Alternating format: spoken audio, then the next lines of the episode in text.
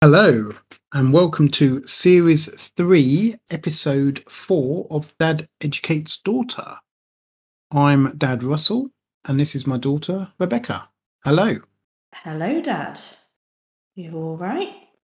Yes. So you had a, um, a bit of an interesting week, I'd say, this week. Hmm. Do you agree? I'll agree. Okay. So just to remind everyone who you had. So six bands: the Jesus and Mary Chain, the Mission, the Real Thing, Cutting Crew, Double, and Berlin. Yes. And I'd never heard of any of those. Never heard of any of those, but I'm sure you'd heard of a few of the songs. I had, which was quite nice to actually recognise some.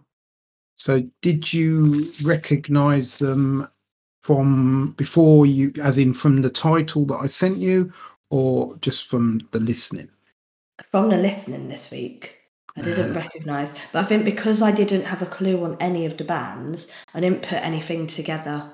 Like Ah. no songs came into my head when looking at the songs. So when I played them, it was a nice little surprise. Okay. So how many number ones, if any? I've gone with three, Three. but that might be pushing it, you know. So who's your three? So my three are there's one from where is it? Where's that song gone that I wrote? Ah, right at the end. One from Berlin, Take My Breath Away. Yeah. I think that's one. But most like because it was in a film, so I think that's why. It So might have been re-released. Oh, was it? Oh, okay. Oh, I know it from one. And then I've gone for um Real Thing having two, maybe. Okay. Hmm. Who do you think they are? Um, so I think their first two songs that you gave me, You to Me Are Everything Mm-hmm. and Can't Get By Without You. So I think they may have been big ones. But I'm not 100% sure. It'd be nice. Okay. We will find out. So let's talk music. Yes. let's talk the Jesus and Mary chain, who you obviously haven't given as a number one. No. So Um, explain mean- yourself. last week, when you said there wasn't going to be a good week, I thought you were overreacting. Then I started with these. I mean, the name is kind of like, right, okay, mm, what's this going to be? And then I listen, and it's rock, isn't it? I just don't get rock music at all. These songs are very depressing, I think, as well. And when I was watching the videos, I mean, the videos that they've got, they're just kind of live performances with a few graphics in them. None of the videos were really like a video, I'd say. So they were all quite the same. And the songs were quite similar to one another as well. But I, I was watching them on YouTube to like look at the videos. And Reverence, for some reason, I just decided to scroll down and look at the comments just to see if anyone actually, because I'm quite far in by the time I get to Reverence. So I was like, does anyone actually enjoy this? And there's people on now absolutely loving it, saying this is the best type of music and this is what music's all about. And yeah, I'm just, I don't get it. I don't think I'll ever get it. So yeah, me, me and Rock really don't get on, but we, you know, we we've got that anyway. We know that. Um, but it, the one good thing is it's not in your face rock. But the only thing I like didn't like was the vocals sounded like not robotic, but you could tell that maybe the vocals have been edited in some way, maybe. And I want to know because I didn't really understand all the lyrics because of the name. Is there any link to religion? I will explain the blame, the, the blame, the name. However, firstly, I just want to say they had the joint most top 10 singles. Yeah, but they have also, compared to the other bands that I've got this week, they've got a lot of songs. Like there are other bands this week that haven't got many songs that were more up my street. Okay. So, the Jesus and Mary chain. Mm-hmm. So they were or are Jim Reid on vocals, William Reid on guitar. Douglas Hart on bass, Bobby Gillespie on drums, and Dave Evans on guitar. However, Bobby Gillespie left in 1986 and was replaced on drums with Richard Thomas. Altogether, however, there has been 22 members with, with wait for this 12 different drummers alone. So it's mainly the drummers that have changed. And as i say the main when they started it was bobby gillespie. And then the main one during their peak i would say was richard thomas. But yeah they've had um 12 altogether. Um brothers jim and william are the only members who have been ever present in the band Okay. Okay, so that band lineup I just gave you is probably the, the most successful lineup. Okay. So they were formed in 1983. Any ideas what nationality? Mm, I wanted to go for American. I can't see these being British. Okay, East Kilbride, Scotland. Oh. Okay. And they are an alternative rock, indie rock band. Mm, okay, so rock. So, brothers Jim and William were inspired to form a band after being influenced by the British punk scene in 1977. So, they were inspired by Pink Floyd, Siouxsie and the Banshees, and the Monkees, Ooh. amongst others. Monkees. Why do I know the monkees? No. Hey, hey, we're monkees. Oh yeah, but do you know what I was thinking of? No. I was thinking of the gorillaz. So Oh. yeah. Wrong, wrong, wrong decades. Um, so, they were originally called the Poppy Seeds. Okay, carry we on. all yeah we all know about poppy seeds and what that makes. Um and then they were called death of joey. What a catchy what a catchy band name that is. Not at all.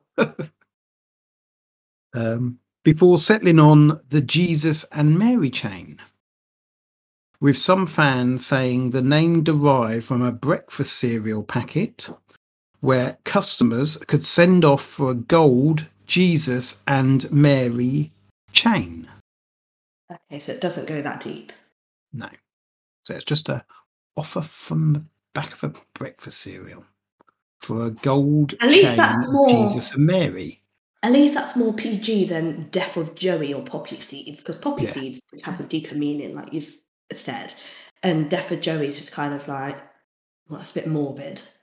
So at least this, when you know the background of it, it's just Yeah. like, right, So the Jesus and Mary chain. yeah, like quite literal. Yeah. So the brothers started recording and sending demos to record companies in 1983 and recruited Douglas Hart on bass and Murray Dalgleish on drums. Although by 1984, Dalgleish left after a dispute over money and was replaced with Bobby Gillespie. So that's already one drummer that we've changed already. Plus, we know Gillespie was then changed for Thomas. So Yeah. yeah. I feel like Um, drummers are like the heart of a rock band, aren't they? Yeah. So um, Bobby Gillespie had actually formed Primal Scream, the band, two years earlier. Obviously, Okay. left that and joined joined um, the Jesus and Mary chain. So their early demos were said to have a similarity to the Ramones. So the band moved to Fulham in London in November 1984 after failing to generate any interest from concert promoters and record labels in Scotland. So I they mean, I'm just felt surprised. obviously in Scotland they they weren't they needed to go to the bigger lights Mm, down Yeah. south where obviously at that time is where it was all happening. mm. Scotland, I feel, have a certain sound. Yeah. So while in London, Bobby Gillespie, um, who obviously knew people in the business from Primal Scream, I would guess. So Yeah. he handed a demo to fellow Scot Alan McGee of Creation Records, who obviously liked what he uh, heard because he signed them up. And they Okay. recorded their debut single, Upside Down, which they released in November 84. And by February 85, it was number one in the UK indie chart. Okay. Oh, hang on. You didn't say how many number ones I've listened to this week. Yeah, did no? Oh, sorry. You listened to two. I feel like these are going to have one. I'll be really annoyed if they do. I just So- know. The success led to the band being signed by WEA subsidiary Blanco y Negro Records That's and saw their second single, Never Understand, reach number 47 in the UK chart. Oh, So okay. just okay. Yep, I'll take that. So then in December, so that's obviously now why they're they're now so under Creation Records they were mainly in the indie chart, and yes, they got number one, Uh, and now they're looking at mainstream chart. They're with a bigger label, so they can be promoted better. yeah. So in September 1986, the band parted with manager Alan McGee, and then got together with Geoff Travis, um, who was a former Rough Trade Records owner, and now he was at Blanco Y Negro, which is obviously the group, the, the record label that they've now signed to. So they were with Alan McGee, who was the old record label they were with.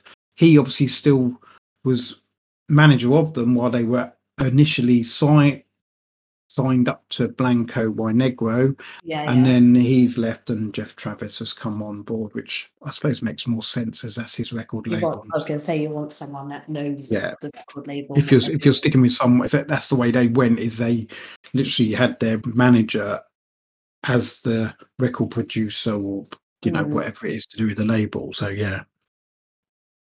So he took over as new manager, and although the band almost split up around this time. Oh, due to Jim Reid suffering from exhaustion, is that the vote? that's the vocalist, yeah, the, the main. Well, it's the two brothers, but I'd say he was obviously one, the main one. Right, Um.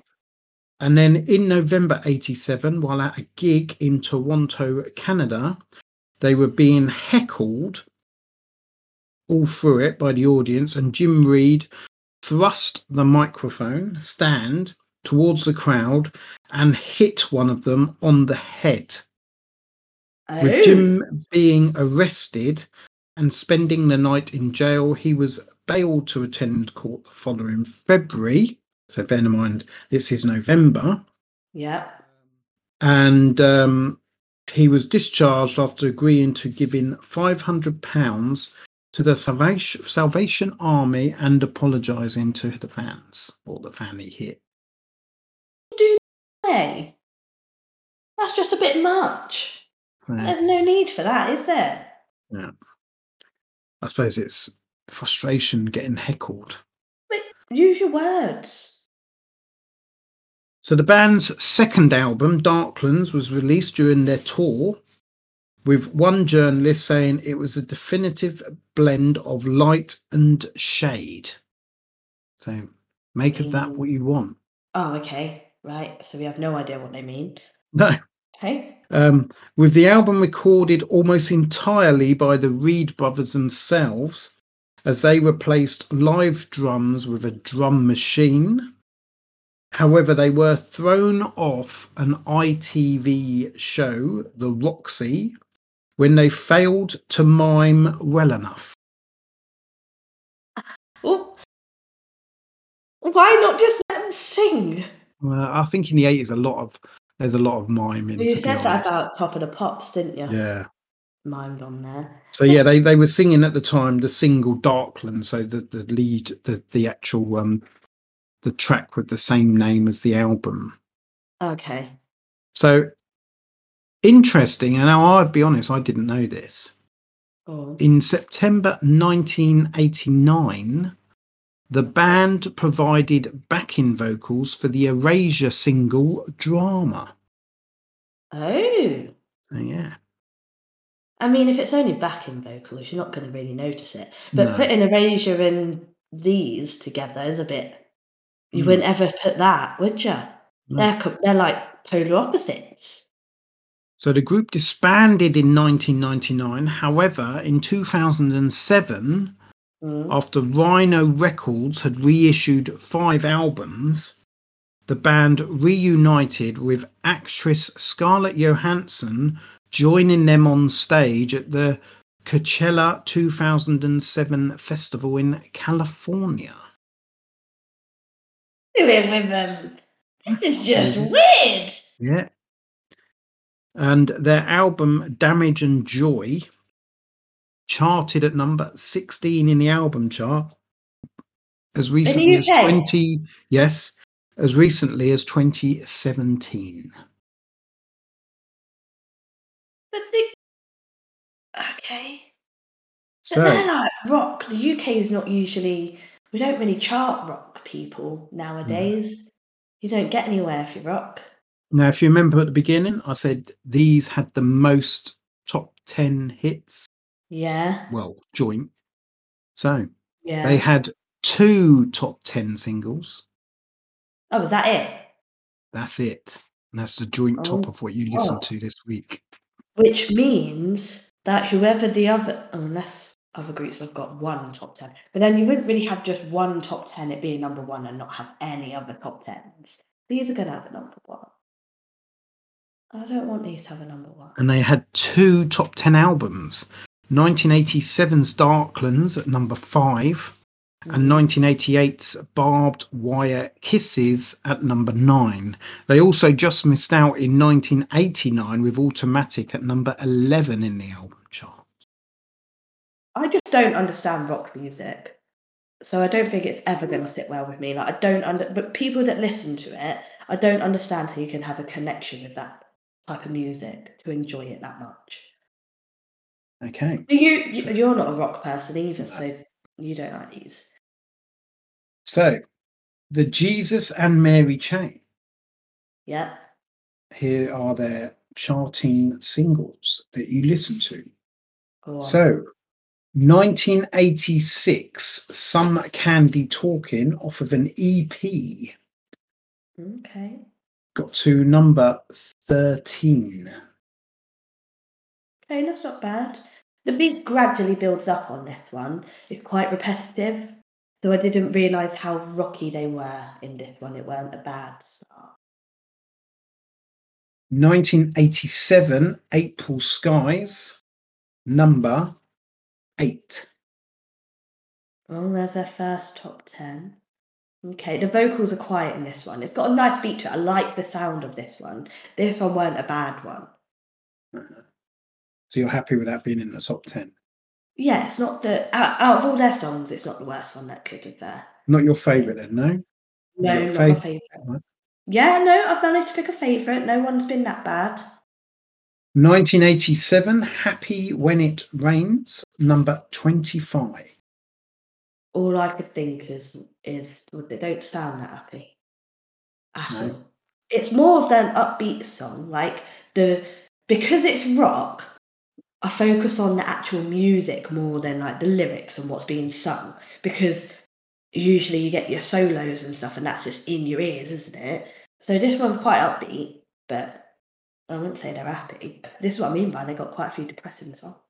Okay, so we go on to the song that got them kicked off a TV show for miming, I'm not miming well enough. Not mine well enough. Um, so 1987, Darklands, number 33. Okay, you know, that one wasn't that bad. It's got a mellow sound to it. Strip back from all the noise in your ears. 1988, Side Walking, number 30. Yeah, I agree with that. This one, just noise. This this went bad from down here. 1989, Blues from a Gun, number 32. Yeah, again. See, British people do not like rock. Again, this one was the most rocky song. It was awful. Okay. We're now moving into the 90s. 1992, Reverence, number 10. Okay. This was the one that I looked at the comments on YouTube and people were loving it, but I thought it was just depressing. Like they talk about someone dying. I say they talk about they sing about someone dying and and dying themselves. And they say like the lyrics this Joey, was it? No, it was about Jesus Christ. They want to be Jesus Christ in this song, which is why I was like, are they religious in any way? But yeah, they spoke about Jesus Christ dying. 1992, Far Gone Out, number 23. Okay, this one didn't start off so bad. Thought it was something I could get into, and then it picked up, and like the solos were just too much. And when you're re-listening to them, re- like when I'm re-listening, I do it through headphones, just so I get them different feelings. You know, when you're out and about in a car and then in headphones, it can change the way you hear a song. I didn't like it in my ears. It, it, um, yeah, it was just noise. Still 1992, Almost Gold. This was just outside the top 40 at 41. Okay. Now these next three at push aren't that bad. So almost gold. It's got a good beat to it. Like I can move a bit, you know, gets my head moving, tapping my feet. That type Okay. of beat. It's not, you know, I can tolerate it. Yeah. When you say the next three, it's, I'm actually um, going to muck it up because I left off two, which I added on, I gave you, and they actually come in now. So 1994, sometimes always, no, sorry, 1993, Screw Driver, no, Snake Driver, off of the Sound of Speed EP, so extended play. Yeah. That got at number 30. Okay. Well, that one was the same tone throughout. You know, you're waiting for like the beat to kick in. I was waiting for that, and it never happened. And it just background noise, which weren't bad for them because it meant it weren't all in my face with rock. Uh-huh. I was actually waiting for them to do something. So then we got 1994, sometimes always. That got to number 22. Okay, well, I listened to this one at the end of these, so it was a it, it was a good end. It was a good way to finish. It weren't too much. It was like I kind of thought they moved into a more mellower genre, moving into. I had a feeling that that was moving into the nineties, but obviously that was a while ago. But I thought maybe they'd calm down a bit. So now we go to 1998, cracking up, number 35. Mm, okay, it's just got a repetitive sound in it. It's quite slow moving, so it's not too in your face. But yeah, I didn't enjoy the repetitive sound, but it weren't bad compared to all the rest. And then lastly, 1998, I Love Rock and Roll, got to number 38. And that was my favourite. Mm. It's got more to the song. I can, I can, I feel like if I listen to it again, I could sing to it. It's a bit more uplifting. Bit like it's less depressing compared to their other, the other lyrics. Okay. So yeah. Um, listening to you there, they're not a complete failure. There's actually, it's going to be close because there's quite a few songs that you actually, um, be positive about them. It doesn't mean I like them. It's Just rock. saying. It's rock. Yeah. Remember that. we'll move on to the mission. Yes. again, rock. And I was like, great, this is how my week's going. Thanks. Um, but these ones are less noise compared to Jesus and the Mary Chain. They actually seem to sing about something. And they're calmer. I feel like they're a softer rock. Um, again, they've not really got the well, I say again, these don't have videos at all. Like really. I think there was like two videos. That was it. And in those two videos I couldn't really get much from it. So I don't have a clue how many people or what they look like really, because the videos were more just their album cover. Or one of the videos was just kind of like a slideshow of album covers or paparazzi pictures of them. Do you know what I mean? So it's quite hard to gauge what they were about. But sound wise, a softer rock Okay. than before. Mm. So the mission were Wayne Hussey on vocals and guitar, Craig Adams on bass, Simon Hinkler on guitar, and Mick Brown on drums. They were formed in 1986 in Leeds, and they are a gothic rock, alternative rock, hard rock band. Sound worse than the ones before. the ones before were more in your ears. Horrible. Oh. These were like easier to listen to. So I think get they're probably more the old. Although I like the Cure, and they're not a rock in your face band, and they are gothic. Mm. Mm. Uh, I'm always shocked when you say you like them. So they were formed after Hussey and Adams left the band, the Sisters of Mercy, um, and then were released from their contract at WEA Records. Uh, they prom- promptly uh, recruited Hinkler and Brown and signed a seven album contract deal with Phonogram Records in July 1986. You said seven albums. It's not. Not got a lot. But Hmm. again, these I've had. There's more of these first two bands. I've listened to more songs than the others, like the other four. So their first album, God's and Own Medicine, reached number 14 in the UK album charts, with a single Wasteland hitting the UK top 20. See? Their second album, Children, reached number two in the UK album charts, with Oh, the wow. single, the lead single from it, Tower of Strength, also hitting the UK top 20. Okay. In total, the band have released 11 albums, so more than done their quota that they were signed up for. Yeah. um, with six of their albums reaching the top 40 in the UK album chart, including another Fall from Grace, which got to number 38 in as recent as 2016. So another These band still that still, yeah. but um, also, who's buying them or downloading it? I don't know. Like, I okay. But that album also made number 12 in the indie UK album chart. See, So not only did it make sense. number 38 in the national album chart, the, the, the official album chart, it also made number 12 in the indie independent album chart. The indie makes sense.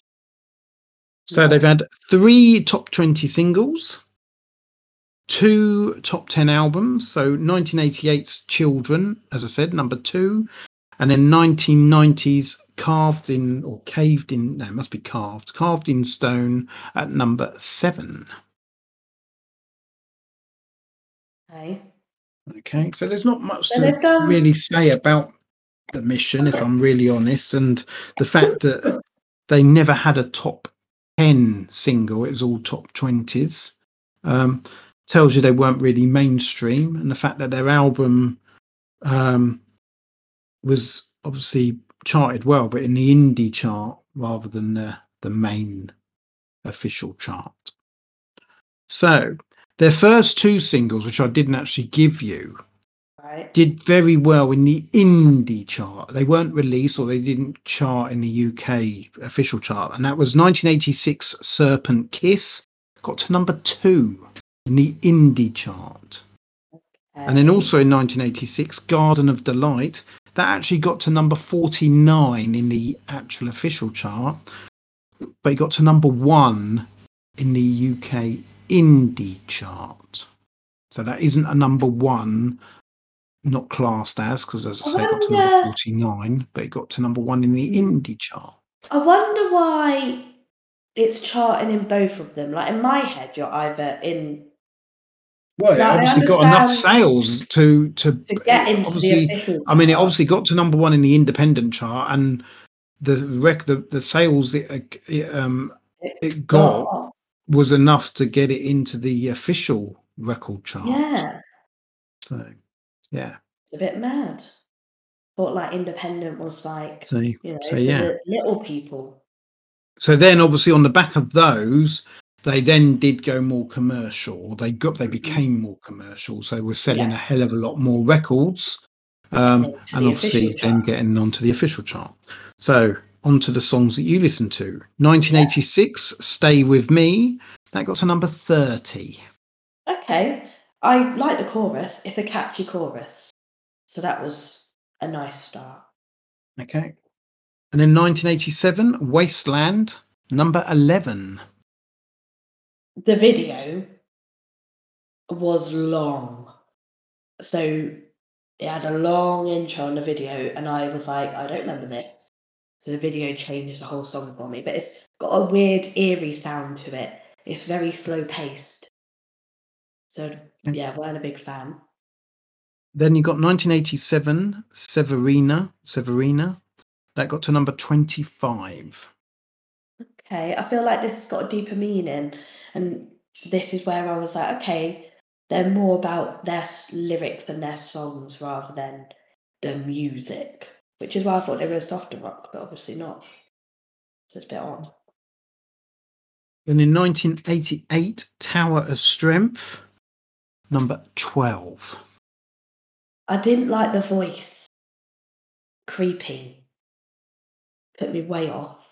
So these, but it's weird. The ones that are hitting high, like that Wasteland and Tower of Strength, they're ones that just sound a bit too creepy for my liking. Yeah. Different mold, obviously, the people that um, follow these rock Mm. bands. Um, 1988, Beyond the Pale, number 32. Okay, it takes a while to kick in. You're kind of waiting for it. And again, the chorus isn't that bad. I like the chorus. 1990, we're going into now, and Butterfly on a Wheel, number 12. Okay, this was my favourite. Ah, okay. It was more stripped back. It took the music away. It, it it was like there was a change in the sound, and I started to think maybe they're more than just rock. But yeah, then it was just kind of a one-off. But it was my favourite. I liked that one. Okay. Well, at least it was one of their three top 20 singles. So, yeah. Yeah. So, number not staying in the 90s, 19 or staying in the year 1990, Mhm. Deliverance. That got to number 27. See again, creepy sound in it, but a catchy chorus. Mhm. And that's where these are a lot different to Jesus and the Mary Chain. they've just got that something a bit more about their songs. Yeah. Uh, still in 1990, Into the Blue, number 32. Okay, yeah, the um, music drowned out the vocals. It was just a bit hard to hear anything else going on. Still, believe it or not, 1990, Hands Across the Ocean, number 28. Okay, this was another stripped back from the music one, and it came in with a strong start. I was like, oh, I like this. And then it mellowed out a bit too much. 1992, Never Again, got to number 34. this is their worst song. Oh, It was okay. like it was like screamo. This is probably the only song that I'm like is hard rock of theirs. Like it was just noise. It oh, it was awful. Literally, never again will I listen to that song. And then also 1992, Like a Child Again got to number 30. Not much singing in this one, so it was it was more the instrumental, which really isn't up my street. Mm, okay. So, the real thing. Yes. Now let's get down to it. This, so I had no idea who they were, didn't have a clue about their songs. But when I started listening, I recognised you to me at everything from the first beat. And I was like, my week's just got better. This is perfect. This is great. So I went for a disco pop, but then by the end, I feel like they were getting more into the dance genre. So, you know, any one of those three, but up my street anyway. I feel like now, see, when I wrote this, I didn't remember that I was doing series three. So now I'm reading it, I'm like, hmm, well, we're in series three, so these would have been getting their hits towards the end of the 80s. But I was like, they look like they're in the 70s. They've got flared trousers, bit of sparkle, like like a disco attire. Like they're they're just funky.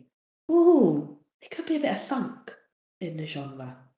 But um, yeah, it was just what I needed after the past two. They're more up my street.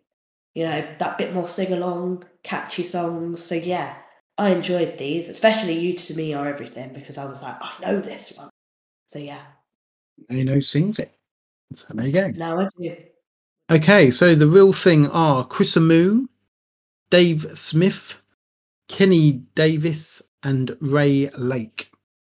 Uh, Kenny Davis actually left and was replaced with Eddie Amoo, who is obviously Chris's brother.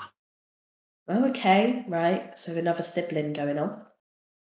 So they were formed in 1970 in Liverpool, and they are a British soul, British funk or Brit funk, R and B group. Okay. R&B. But I'm glad I added funk in there as I was talking. So they signed a deal with EMI, and their early singles in 1972 and 73 hadn't borne much success. Um, so not long after Kenny Davis left the group, and the group appeared on Opportunity Knocks, which was like a talent show back then, sort of like Britain's Got Talent. Okay. Okay. I've heard of Opportunity Knocks and I really Yeah. thought it was a game show. So on the back of that, I mean, they didn't go on and win it or anything, but obviously it got Right. them, it got them seen. noticed. Yeah. Yeah. And they signed to Pye Records. That's P Y E, not P I E, P Y E. Okay.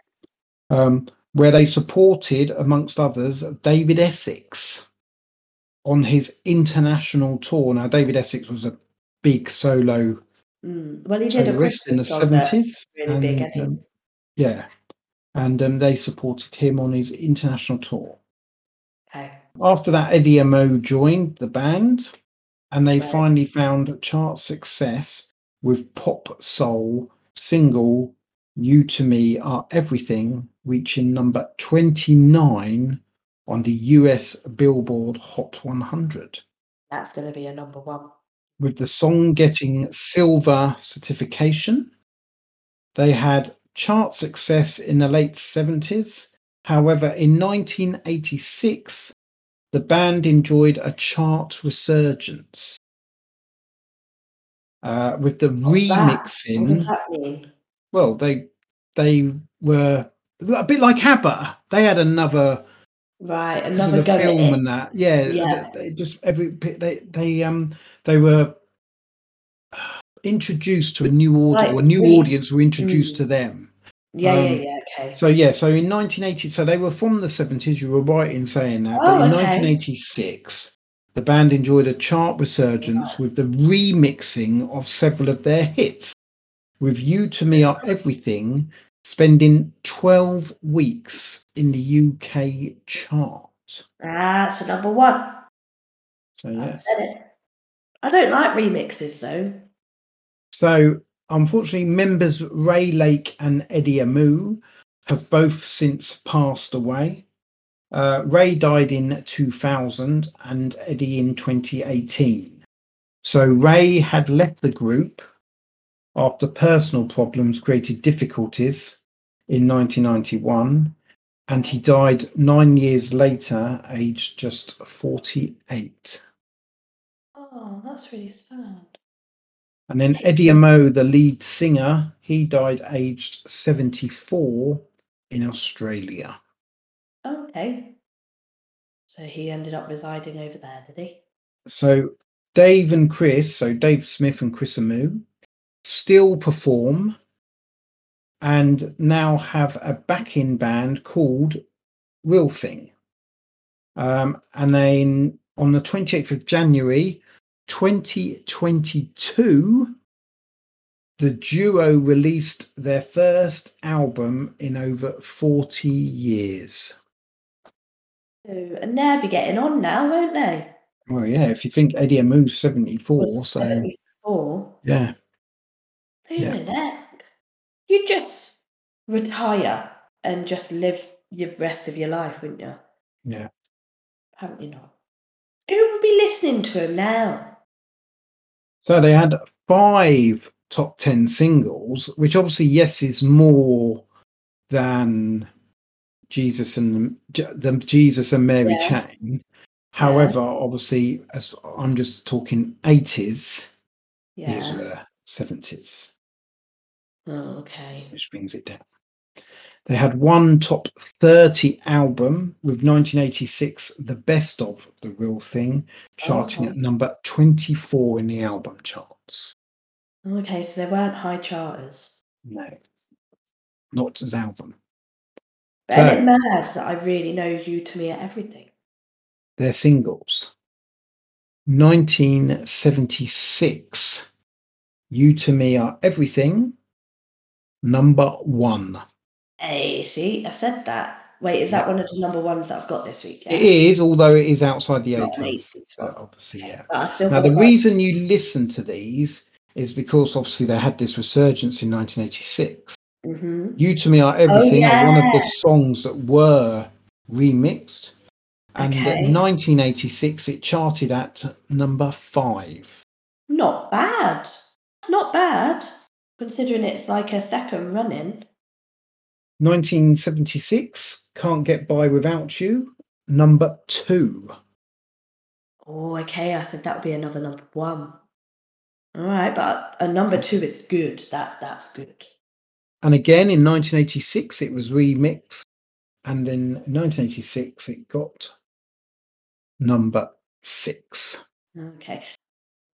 That one was really catchy, but I feel like it had a heartfelt. I don't know. It was like the mellowness of it, so it weren't mm-hmm. as upbeat as "You to Me." But then "You to Me" are everything weren't like a proper disco, like get you moving. But it, it- they just they were just really nice songs, like catchy, sing along, my type of songs. Yeah. And it's quite interesting because in 1976, You to Me Are Everything got to number one, while Can't Get By Without You was just one place behind it at number two. Yeah. Then, 10 years later, 1986, You to Me Are Everything got to number five. Can't Get By Without You, one place down at number six. Wow. Constantly trying to catch up, innit? Yeah. So, moving on. 1977, You'll Never Know What You're Missing got to number 16.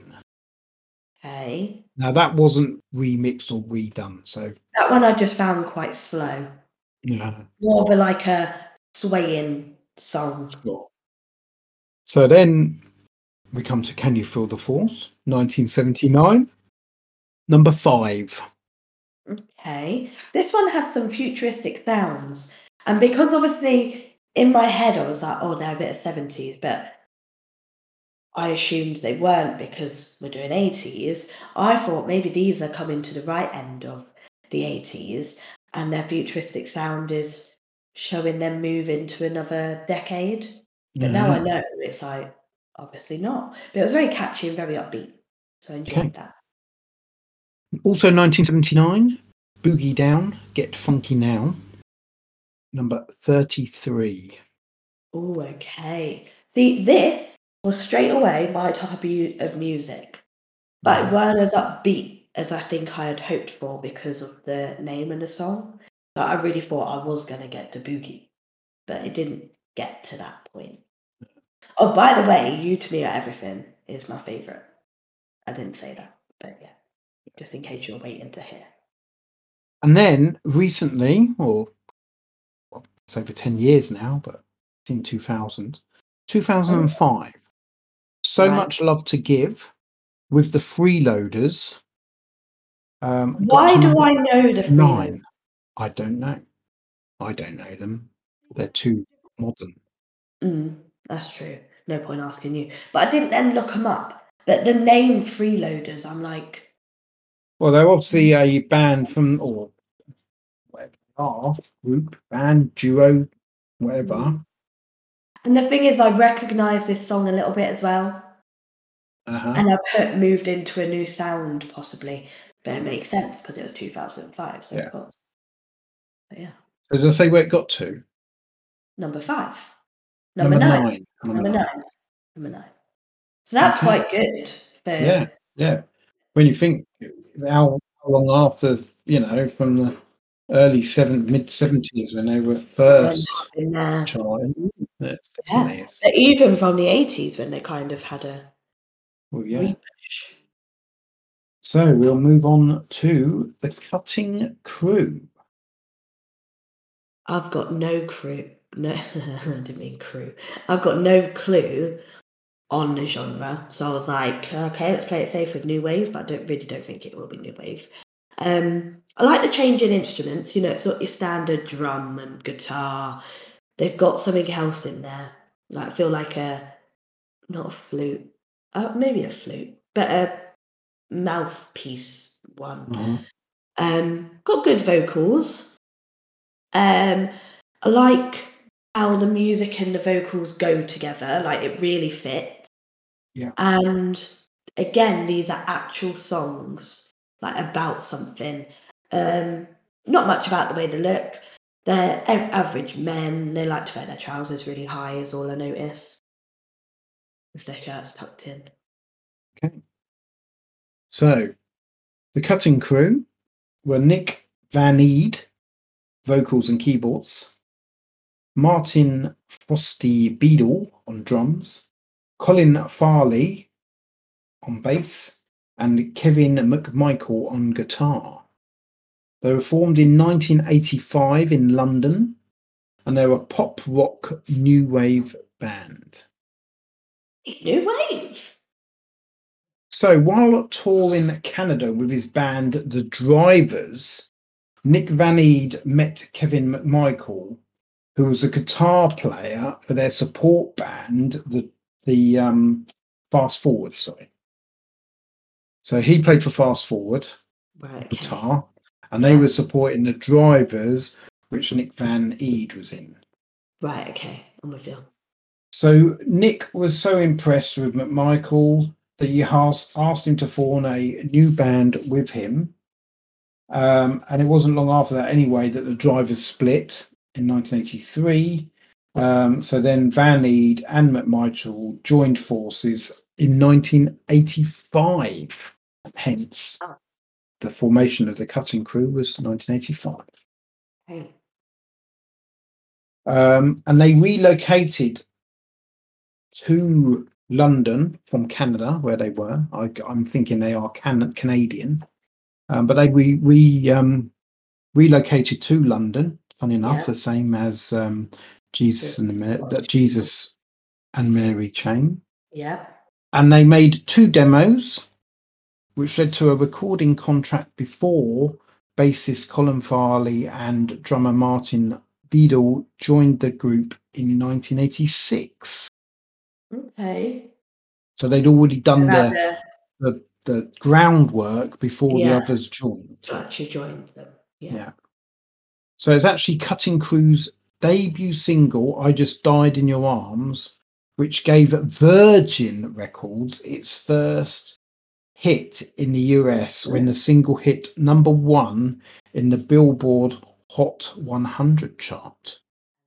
So the single also made number one in Canada, Norway, and Finland. Uh, the song was written by Nick Van Eede and also made the top five in South Africa, Ireland, Sweden, and Switzerland. Oh And, wow! so um, that song is I suppose really. it was at that time where you were- we were getting a lot of power ballads, rock power Mhm. ballads, what do you want to say?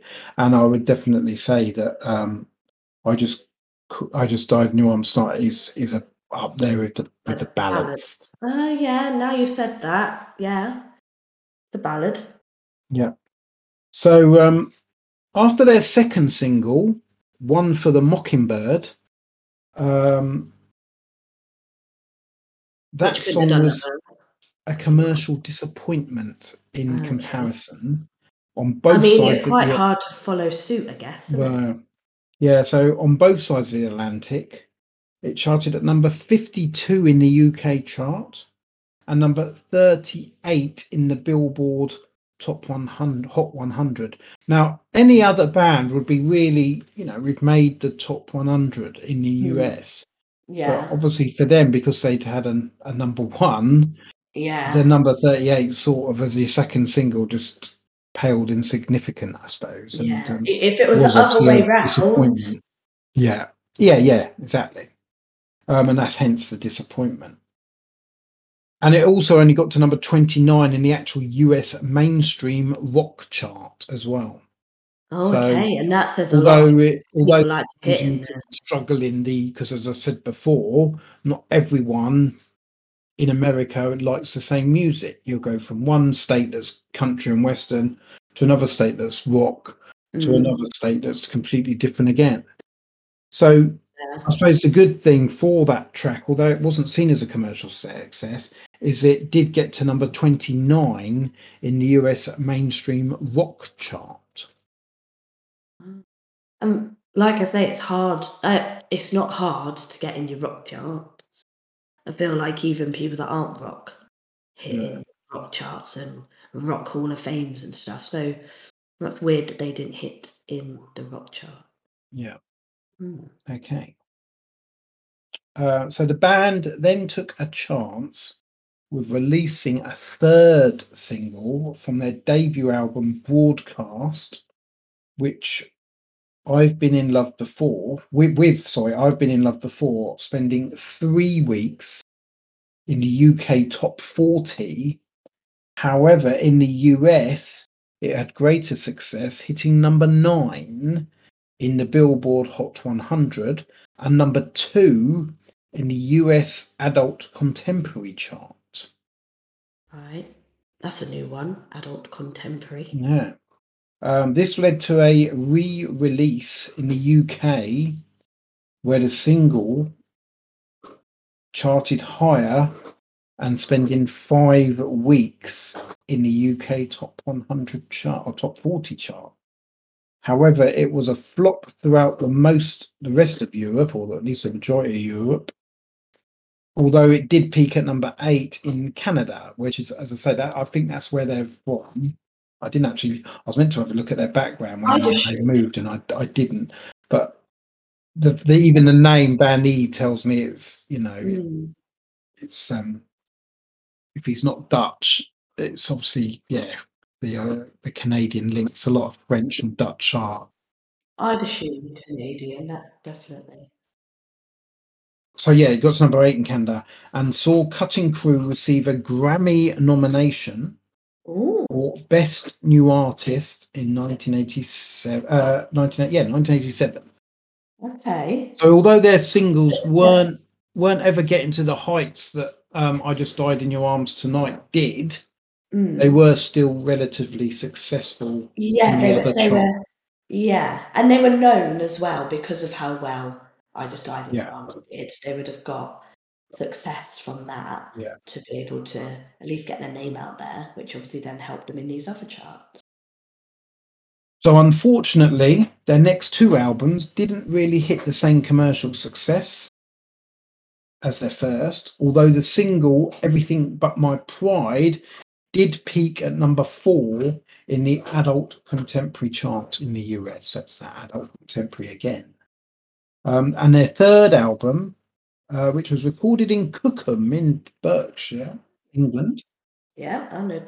With just Eede and MacMichael after Farley and Beadle had left the band in 1991. Oh, okay. So quite. Oh no, not even a while after 1991's early 90s. Yeah, carry on. And then by 1993, the band broke up shortly after the release of the third album. Uh, Okay. Kevin MacMichael died on the 31st of December 2002 from lung cancer in Canada. Again, it's that Canadian link. Mm. Um, so in a sense, there's only there was only two members by the time they disbanded, which was Kevin MacMichael and um, Nick Van Eede. hmm And now, unfortunately, Kevin MacMichael is has passed away. Yeah. So in 2003, and this is this is a weird one. So. Van Eede formed a new group, and he called them the Oh. Grinning Souls. Right. And in 2005, they released an album called Capture. Now, it didn't do that great. The following year, Van Eede took the decision to re release the album. However, this time, instead of it being called Capture, the album got called Grinning Souls. Right. That's a bit confusing.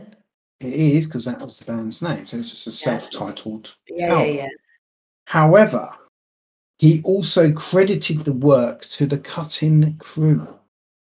So now it's cutting crew, Grinning Souls album, rather than Grinning Souls album of Grinning Souls, Do you think he did like or the fact that it originally was called. Um, capture? well, the the album was called Capture, yeah. So the, the group was called Grinning Souls. Mm. So he's he's left Cutting Crew. All Cutting Crew have disbanded. Um, the only person that was still in the group when they disbanded has now has already passed. What was passed since passed away. Yeah. He Yeah. then forms another group. Doesn't obviously get the best of success. Re-releases the album, but changes the album's name to the old group name, Maybe he was trying and to. now will probably yeah gets changed to Cutting Crew. Do you think he was trying to get like um Royalties. no, like exposure by using their name?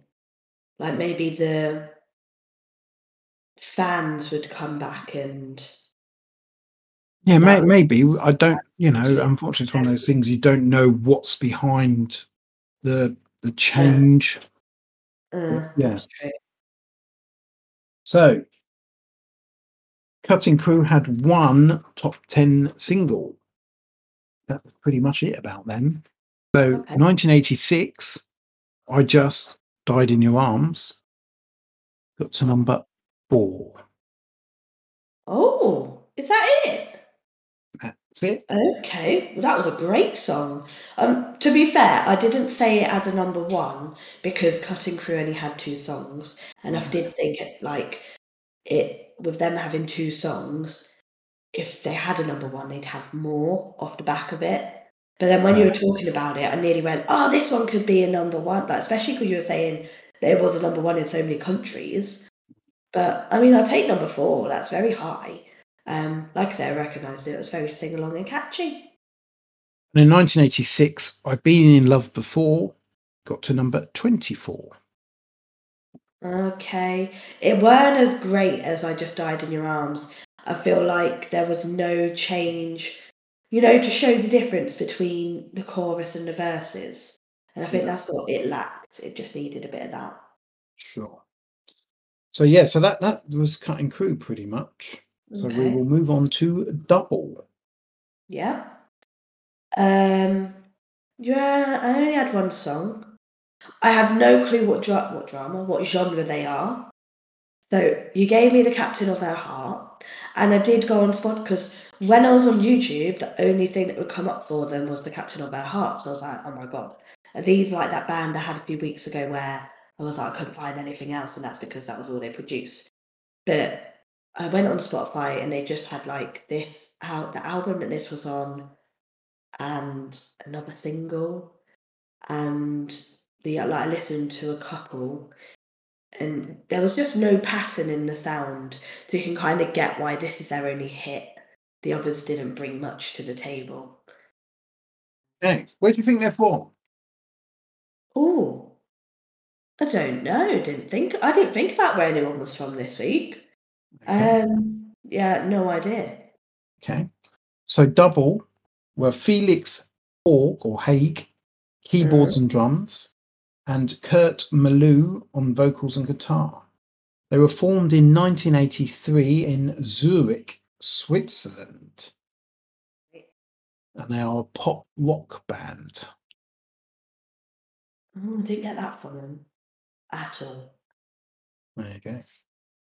So the duo were originally in the band Ping Pong, uh, which was formed in 1981 and had some early successes with the single Rhythm Walk and also recorded some never released tracks due to some legal reasons, um, which they recorded with Phil Manzanera of Roxy Music.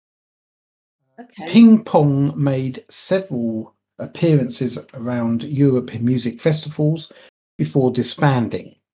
So then the duo released a few singles Naningo, Rangoon Moon, and Woman of the World before releasing their debut album, Blue, that's the one album that this is on uh, in 1985, which lead single The Captain of My Heart became an international smash hit, uh, hitting that number hitting number 16 in the US Billboard Hot 100 chart, as well as hitting the top 10 in Italy, number 3, France, number 9, and Norway, number 9. god. Although, strangely, weirdly, what do you want to say, it only made number 11 in their home country of Switzerland. country didn't back them did they Yeah.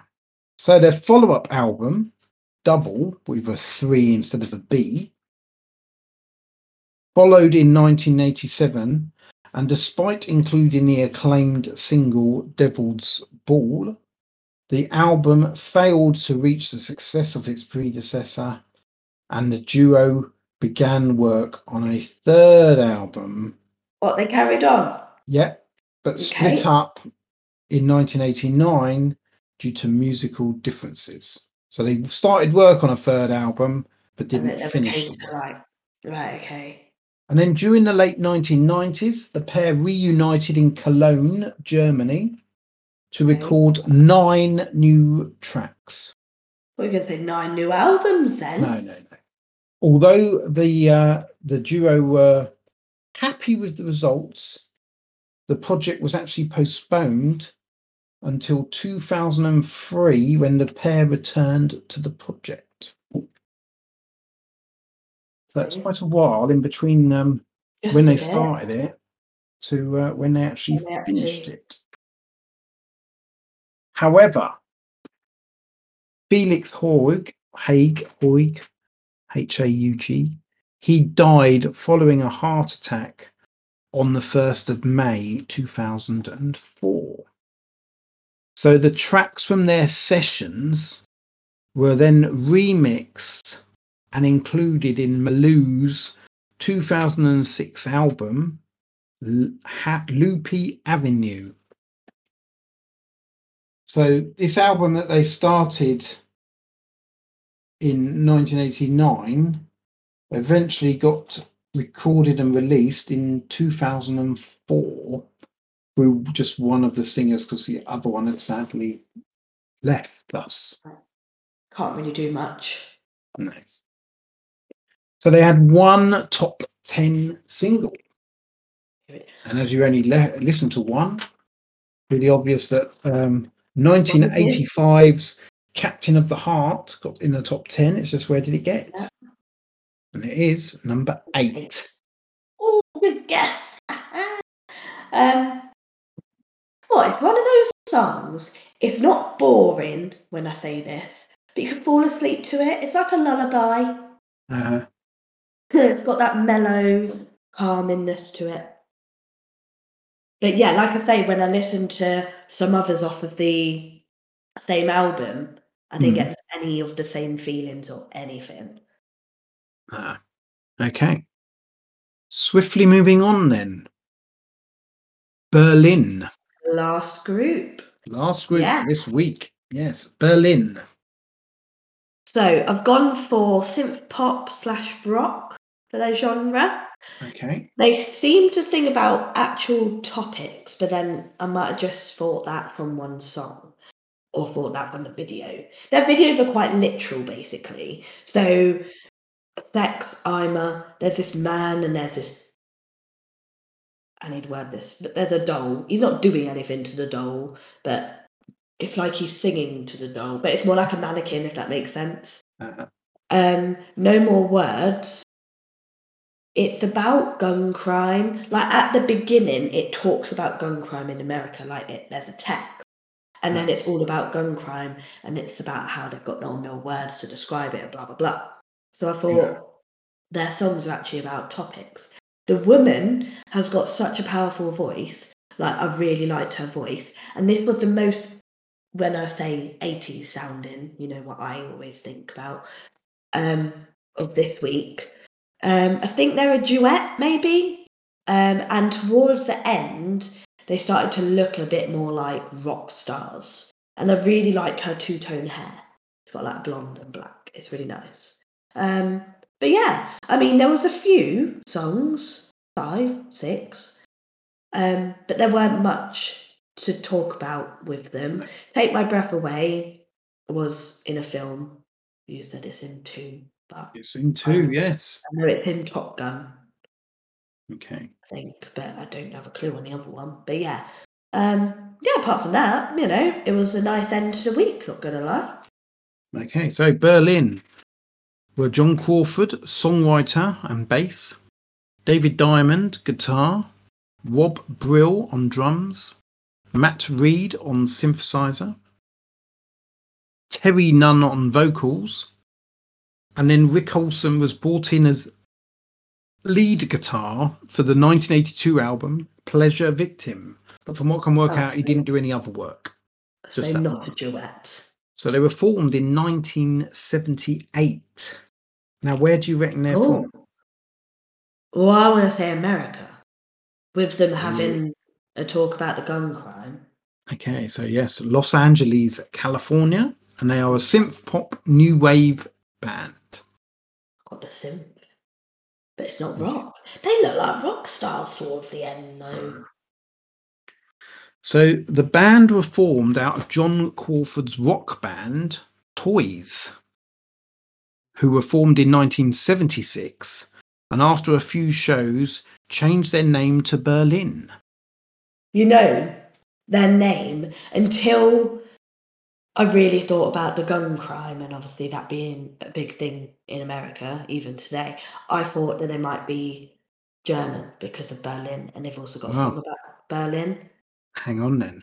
So um, they changed their name to Berlin and they changed the lineup several times, even having Toni Childs as lead singer before Terri Nunn joined the band.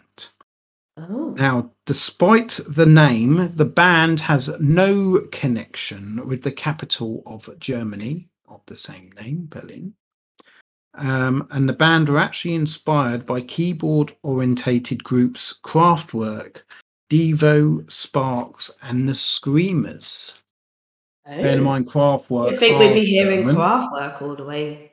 Yeah. So is that that more of a, a link to Germany for Berlin than Mm. people think? Maybe. Or are you reading too much into it? Well, maybe. After the band's first single, A Matter of Time, released in 1979 on Renegade Records, Nunn left the band to pursue an acting career, forcing the Oh. band to replace her with Virginia Macolino. So the band released its first album, Information, in 1980. However, the band struggled to find a mainstream record contract while Macolino was lead vocalist. And as their manager said, who was Perry Watts Russell, that he explained, unfortunately, the record labels that had shown interest in December 1979, when Terri Nunn was the lead vocalist, were no longer interested. And Berlin effectively split up with John Crawford forming another band, Fahrenheit, where he was lead singer. And you know about Fahrenheit from the Christmas episode. Oh, I was like, I Christmas that. song. That was awful though. I didn't like that song. Um, however, John had some songs that he'd written that he thought were better suited for Terri's vocals and asked her if she would be interested to rejoin. And she was. Oh, okay. So in 1980, Berlin signed to independent label Enigma Records, where they re sorry, where they released a double A single, "Tell Me Why" and "The Metro," with the single intended as a one-off, as John was still um, focused on new band Fahrenheit and regarded Berlin as a fun side project. Oh, However, in the teeth. yeah, the single or the the double A single was a success, helping to finance the album Pleasure Victim, which included their first significant hit, the controversial synth driven single Sex I'm a uh, which was banned by some rec- radio stations.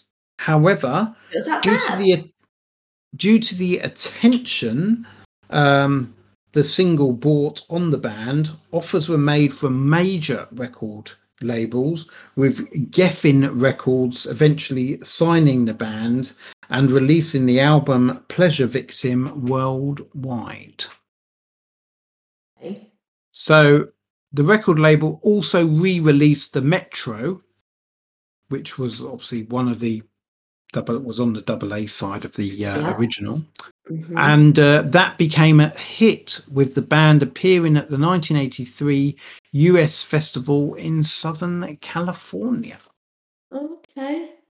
And then in 1984, the band released their third album, Love Life, which the single No More Words, uh, becoming their first US top 40 hit, charting at number 23 in the Hot Billboard 100 That was chart. their first one. That was their first one. Bear in mind, they've been formed since what, 1978?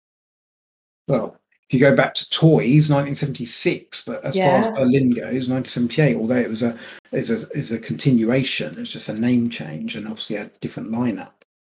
Um, so yeah, um, and then in 1986, the band recorded "Take My Breath Away," written by the godfather of disco, Giorgio Moroder. We've had him before. Um, the song was on the the uh, soundtrack of box office hit at the time, Top Gun, starring Tom Cruise, and the song won an Academy Award or an Oscar, as they're known, for Yeah. best original song, as well as uh, as well as winning a Golden Globe Award, also for best original song. Not bad. So, what other film is it in? The other film it was in was only had a small. It was it's a little snippet, but it was in Ocean's Eleven. Oh, I've never seen any of those. I hear they're good, Yeah, but yeah. Never seen any of those. So I, wouldn't... I mean, not gonna lie, I've not. And I'll Top- be honest, it was a total coincidence. It was on last night and we watched it. Otherwise, you wouldn't have And. I'd literally not long done my notes for Berlin. So it was And lo and behold, there it was. And I was like, I don't Ah. believe that. But I'll have to remember that. But to be So, fair, It is only a small part. And Yeah, um, but you yeah, you heard it. Yeah. I wonder whether you would have like noticed it if you hadn't been, you know, like thinking about. it. No, I don't think you would. Yeah. It's only because it was in my mind because I'd Mm. literally just not long that day written the notes. Yeah. But to be fair, I've not seen Top Gun, but I recognise snippets from it, and the video for Take My Breath Away is like snippets of the film. That's the only reason Yeah. I know it's in there. But like, I know the song. Mhm. So um, the band disbanded in 1987 after the lack of success in the fourth album, Count Three and Pray, although it included Take My Breath Away on the track listings. And it didn't push it. Didn't really push it, no. Oh, okay. And then in 2004, Berlin were featured on the VH1 show Bands Reunited, Oh, where the had that in a band while. agreed to reunite and played one show at the Roxy in California Okay. to a sold out crowd. So they were like big enough. Yeah. Ah. They may not have got the hits, but they had the fans. So, yeah. So then in July 2013, it was announced a new album, Animal, would be released with lead single It's the Way in August 2016. And that was announced by Nunn herself, um, saying that Diamond, Crawford Diamond and herself had been writing new material, planning a tour, and a new album, although nothing ever did materialize Oh, okay. until Oh, go on.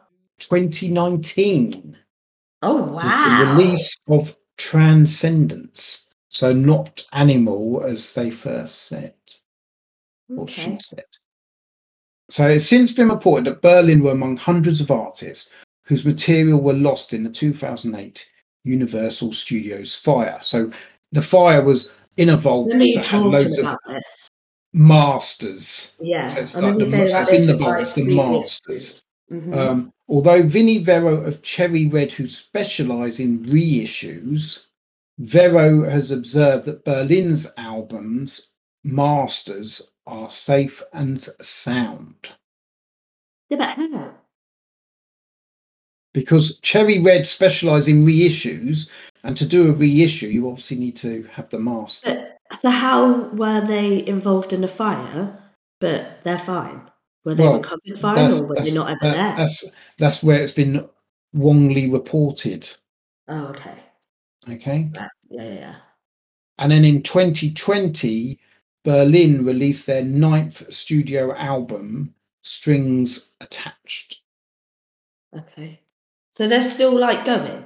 They're still going, as I say, Yeah, 2020. so none of these this week have really broken up and No. gone. So they've had two top 10 singles, Mm-hmm. one top 10, top 40, sorry, album, which was 1987's Count Three and Pray, which got to number 32. Am I going to be right with the other number one? Because I was right with the first one. I said three, and one of the ones that I said was a number one. Um, Uh, well, you was, there's only been two. Oh yeah, there's already been two. Yeah. Oh.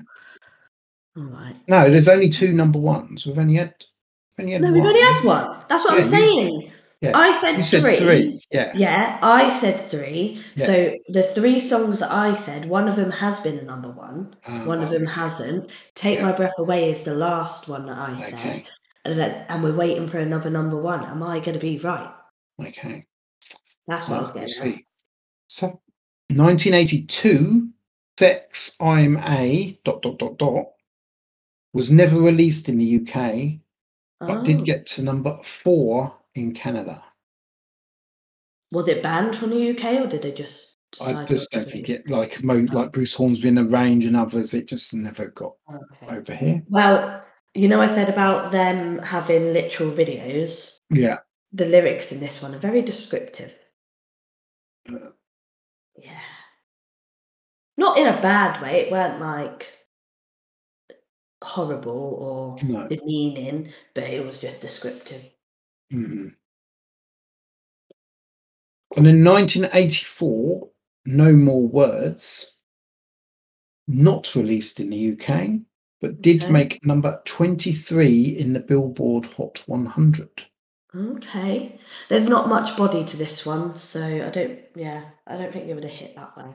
Uh-huh. Like I say, it's about gun crime as well. Uh-huh. 1984, Dancing in Berlin, not released in the UK, but it was a hit in New Zealand Okay. at number 12. Okay. This was my favourite. It's to the point, upbeat, and it's quite a dancey tune.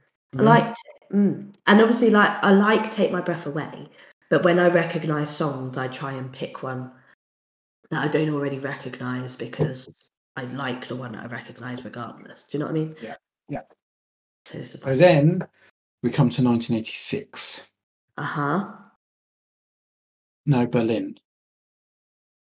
Eh? You said aha. You're funny, aren't you? 1986. Take My Breath Away was indeed a number one hit. I'd say more from the film, but it was a good song. That's why I thought it would be a number one because I was like, it will be on the back of the film. But it is a classic. It's an amazing song. Yeah, And I mean, I say actually, really um, like I- I bought the soundtrack and I actually like Danger Zone off of it. I've Um, never seen the film, so I don't know. No. No. But yeah, so number one. 1987, You Don't Know. That was number 39. Okay, yeah, I kind of agree with that. It's quite serious sounding compared to the others. It's repetitive, but quite catchy. It's not bad, Mhm. but yeah, I get the charting. And in 1987, Like Flames, number 47. Really? I thought this one was good. It gets you up and moving. I don't have a clue what they're singing about, but it sounds good. Yeah. Okay. And that brings us to the end Yes. of um, this week's Mhm. Bat Six Bands. So we really now just need to find out whether they were a hit or they Mhm. were a miss. How many do you think you're getting? Ah, I definitely think Berlin. A clearly Real Thing. And oh, I don't know about the others. No, wouldn't like to say on the others. All right then. Jesus and Mary Chains probably a no.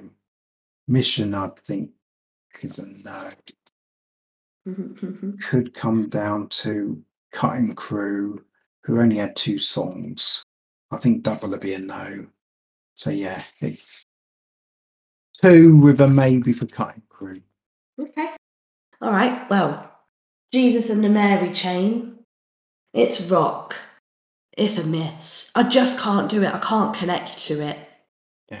Although you seem to like a few of the songs. Yeah, I can like the songs, but I just don't connect to them to the point where I probably like, I won't go and listen to them again. Yeah, Like I, it's like, yeah, they sounded all right, you know. And I try to be positive as well. I don't want to just be like, it's rock, it's horrible, it's rock, it's horrible. But like, there's just too much noise. It, I just can't.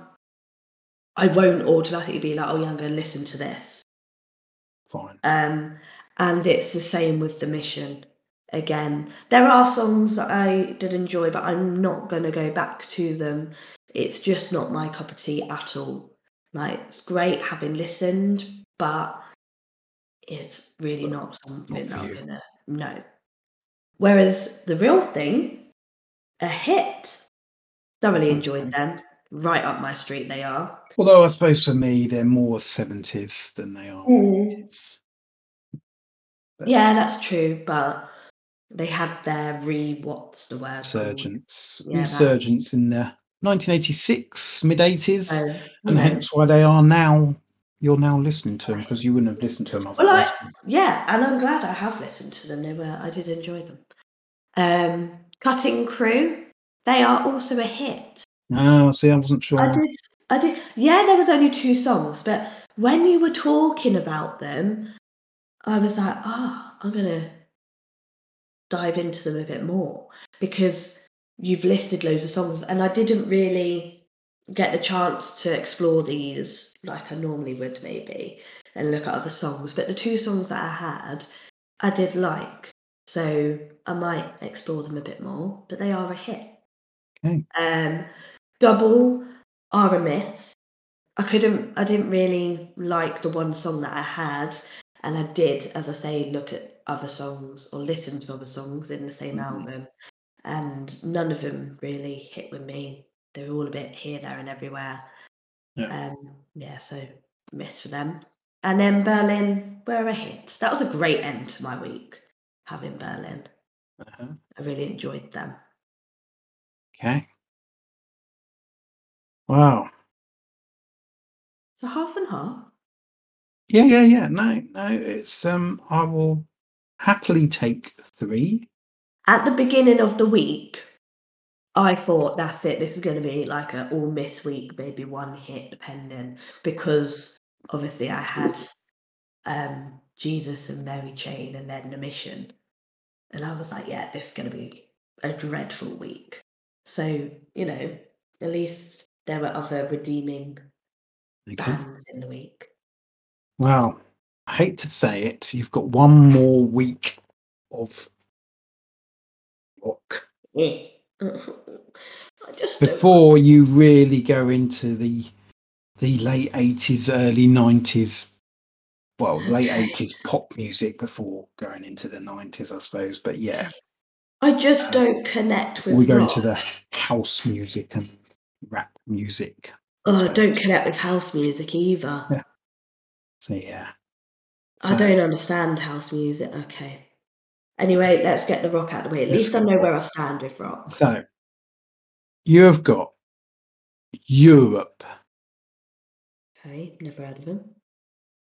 Aerosmith, Oh, never heard of them. Guns and Roses, Oh, I never heard of them. Dad. Heart, Okay, not heard of them. Def Leppard. I mean, that just speaks for itself, doesn't it? Oh, God. Okay. and Poison. Do you know, this is like reliving. Was it series one where I had my four weeks of rock? And there was only one good week with Queen. I'm reliving that. You can sit there and smile. You don't have to listen to it. So um, yeah, it's uh, you're going in from the 1986 into 1987, and then Poison were actually 1988. So you got you got three uh, three years there of. Uh, there are a lot of songs. um, no, I wouldn't say there is. I don't think. Maybe Guns and Roses will probably have quite a few. Europe, um, the others, I'm not not don't don't think they probably would. Okay. So, so yeah. But then the next, the next, the next episode, episode six, is good. So get episode five out of the way and look forward to episode six. And you never know, you might like it. You might actually find a rock band you like. No, I found one that I like. you I Kiss. Who? I liked Kiss, didn't I? Ah, yeah. And I liked, um, do we clap? Yeah, Madness. They're a bit rock, aren't they? No. Status Quo. Yeah. Yeah, you liked that weird one as well. Well, And oh, I can't weird think of their name now. There was another one, which were real rock and roll, a bit like Status Quo, um, American. was it? Uh, I can't think who they were called now. But yeah, but I so have found ones that I liked. yeah. I liked Black. Did I like Black Sabbath? I Stray Cats, wasn't it? You liked? Oh, yeah, maybe. Were, uh, were they the same week as Madness? I feel like they were No, the same, the same week as Status Quo. Then yeah, probably yeah, maybe. Yeah, rings a bell. But yeah, there were you know there has been ones that I like, so we can move past that now. Not gonna like anymore. That's enough rock for me, and that's not even hard rock. I think Kiss was the hardest out of them all, Yeah. and that's pushing it. Well, they were with Iron Maiden, Judas Priest, Yeah, Black that was Sabbath, awful week. and Twisted Sister. And you had That ACDC with Whitesnake, Meatloaf, Oh. Foreigner, REO Speedwagon, and I liked Meatloaf. I Yeah. did like Meatloaf. See, I, I liked a bit of rock. We're done now. You don't need to keep pushing it on me. Okay, and then well, it's not as it's not as it's not as hard rock as Motorhead, Saxon, Alice Cooper, Anthrax, Metallica, and Motley Q- Crue were. It's not that bad. That's probably Right. the worst week. So yeah, so that is next week's. As I say, the week after you're you're um you're back to good, but next week, episode five, you'll have Europe, Aerosmith, Guns N' Roses, Heart, Def Leppard, and Poison. I think you should listen as well. Yeah. Yeah. All right then. I'll get listening. Okay, I will send those songs off to you, and Okay. you never know, you might be surprised. We'll see, Dad. We will. All right. Okay. On that, I will say goodbye. All right, Dad. See you. Speak to you next week. Yeah. Bye. Bye.